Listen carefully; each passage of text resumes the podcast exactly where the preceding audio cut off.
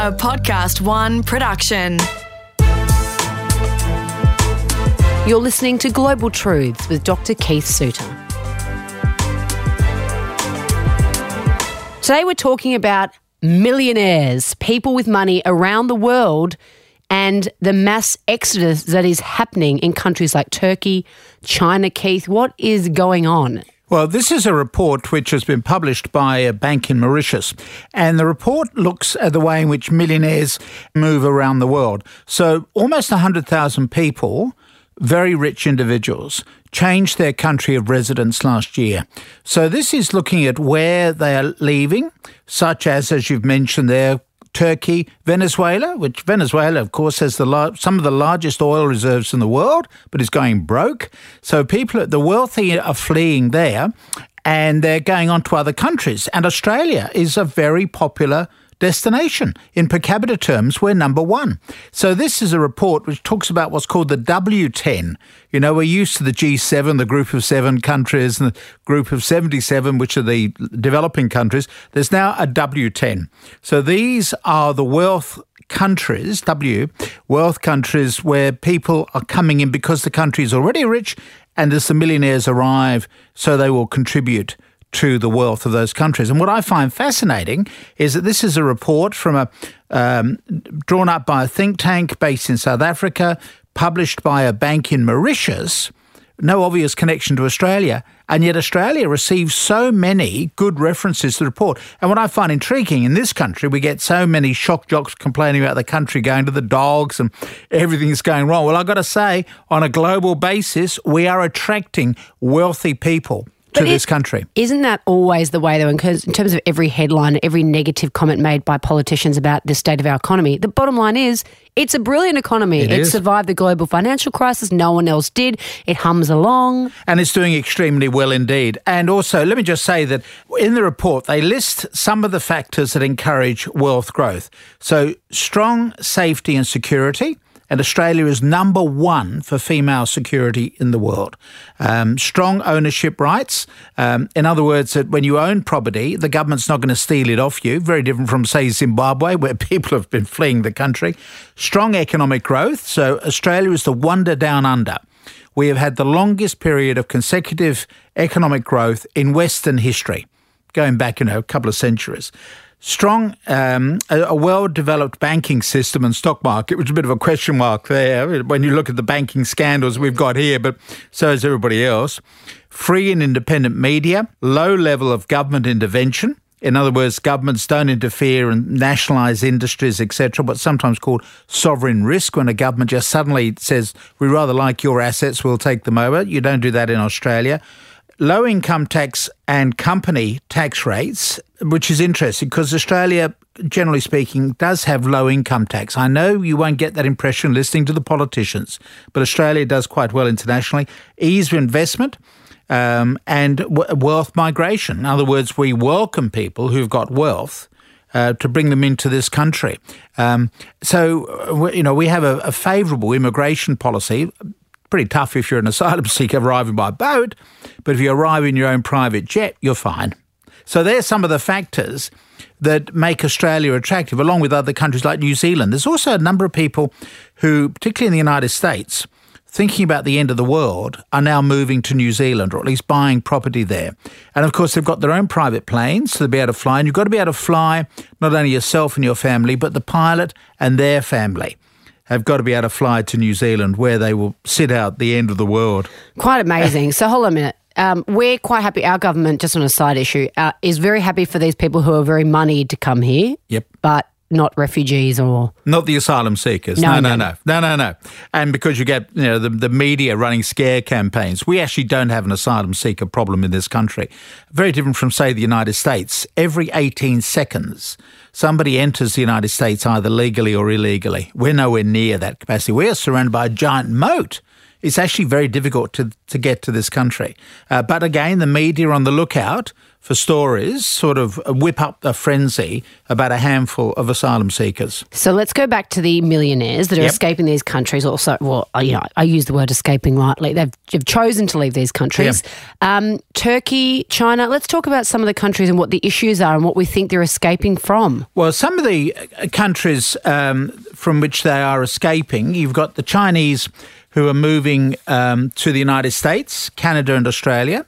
Um, they're obviously worried about their wealth being taken over by the government. And so there might be a bit of a question mark as to how they acquired that wealth. You know, President Xi is on this anti corruption campaign. Um, Indian high net worth individuals are moving to the United States, uh, the Middle East, the United Arab Emirates, uh, Canada, Australia, New Zealand. Uh, That's an interesting one. Why the UAE? Well, exactly. But they obviously figure they're going to be treated well there, not in Saudi Arabia. Remember, people are moving out of Saudi, but UAE obviously is welcoming to it. And in, in the case of India, it's a crackdown by Modi's government on people who are not paying taxes. Um, and they talk about taxation terrorism because the, the people who are in charge of what we would call the Australian Taxation Office, they have unlimited power to investigate you. And so a lot of Indians are saying that we're worried about corruption within the tax office and they're going to come and take our assets away. So these corrupt people that we are willingly letting into our country, you're making a statement there, Kate, which I don't necessarily endorse, right? These are people who are bringing money in.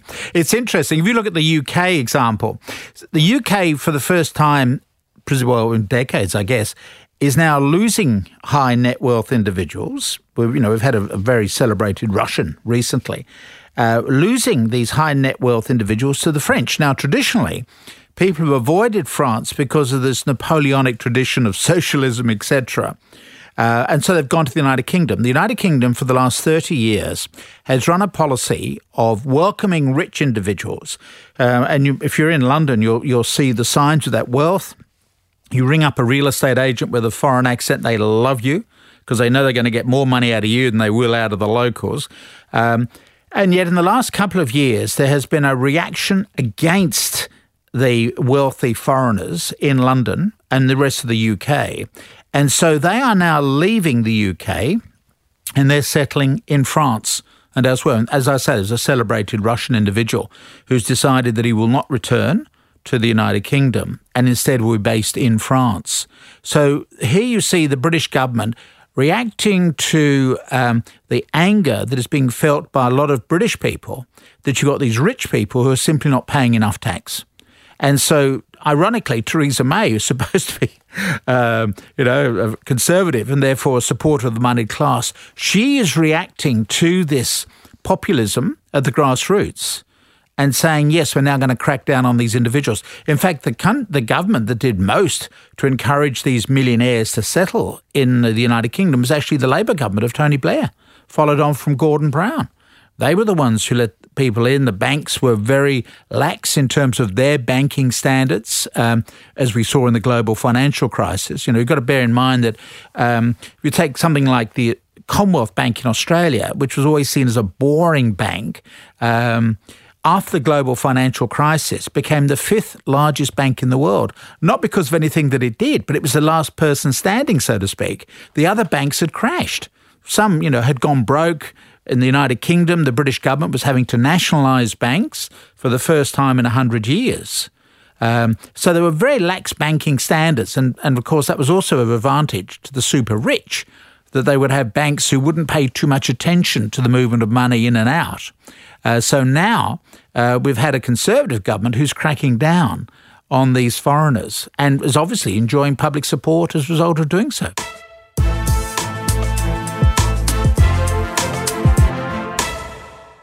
This is Global Truths with Dr. Keith Suter. We're talking today about a mass exodus of very, very wealthy people from countries like Venezuela, from China, from Turkey, uh, and they're going to countries like Australia, like the UAE, and it's just these hundreds of thousands of them that are just changing countries, just deciding to change countries for whatever reason it is. We're investigating those reasons and the countries that they're coming from and the countries they're going to.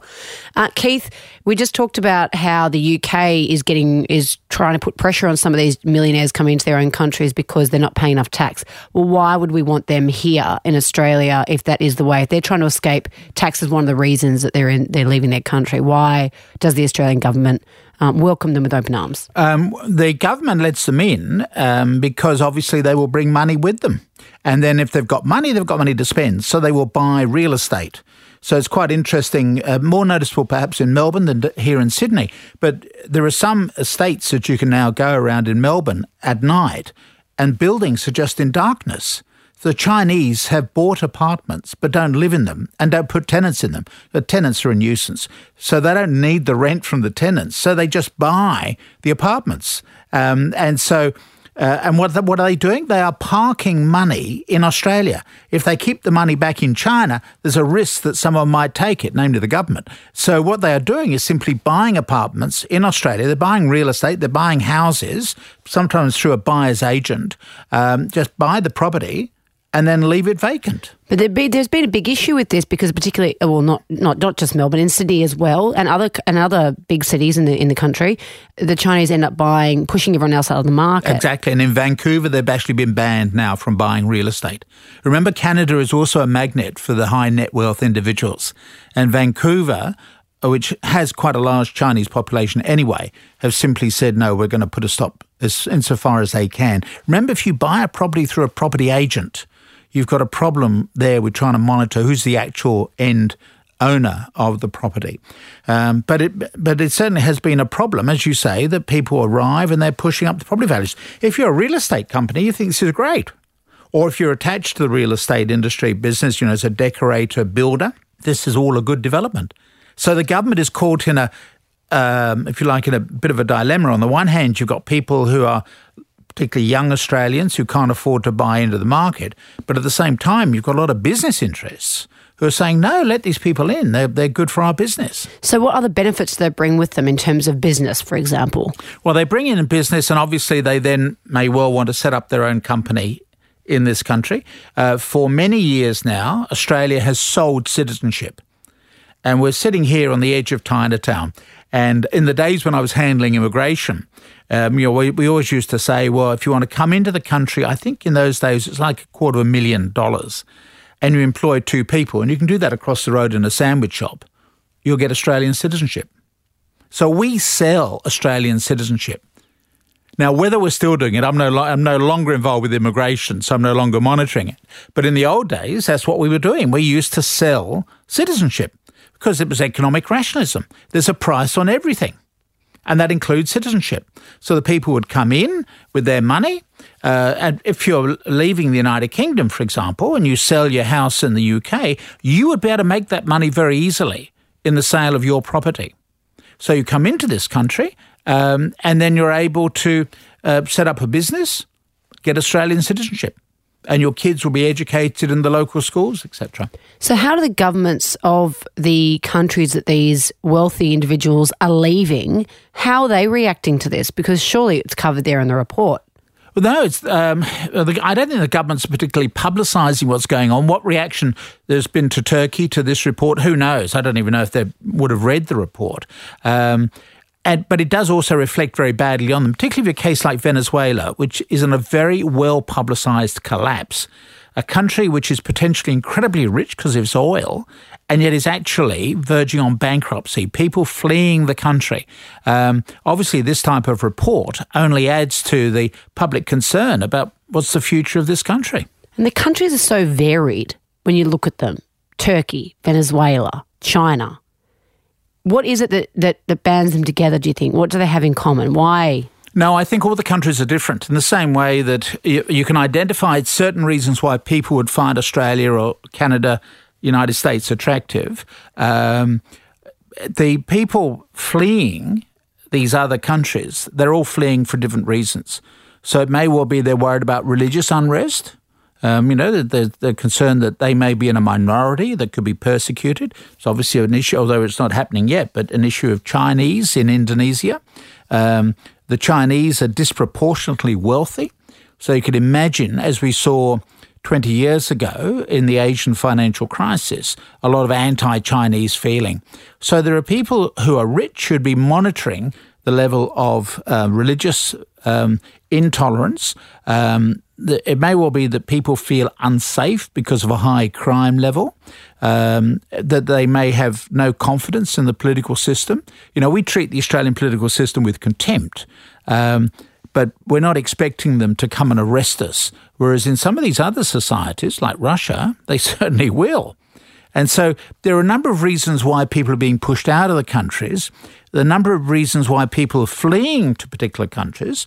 Um, I think that's largely due to um, certain common factors which I've already identified, and I've listed them. You know, the the, the taxation arrangements, etc., security over your possessions, security over your you know, over your body, etc. The, these are important magnet reasons. I'm I'm still unclear why. I mean, there's probably political reasons why people would flee Turkey, but why people?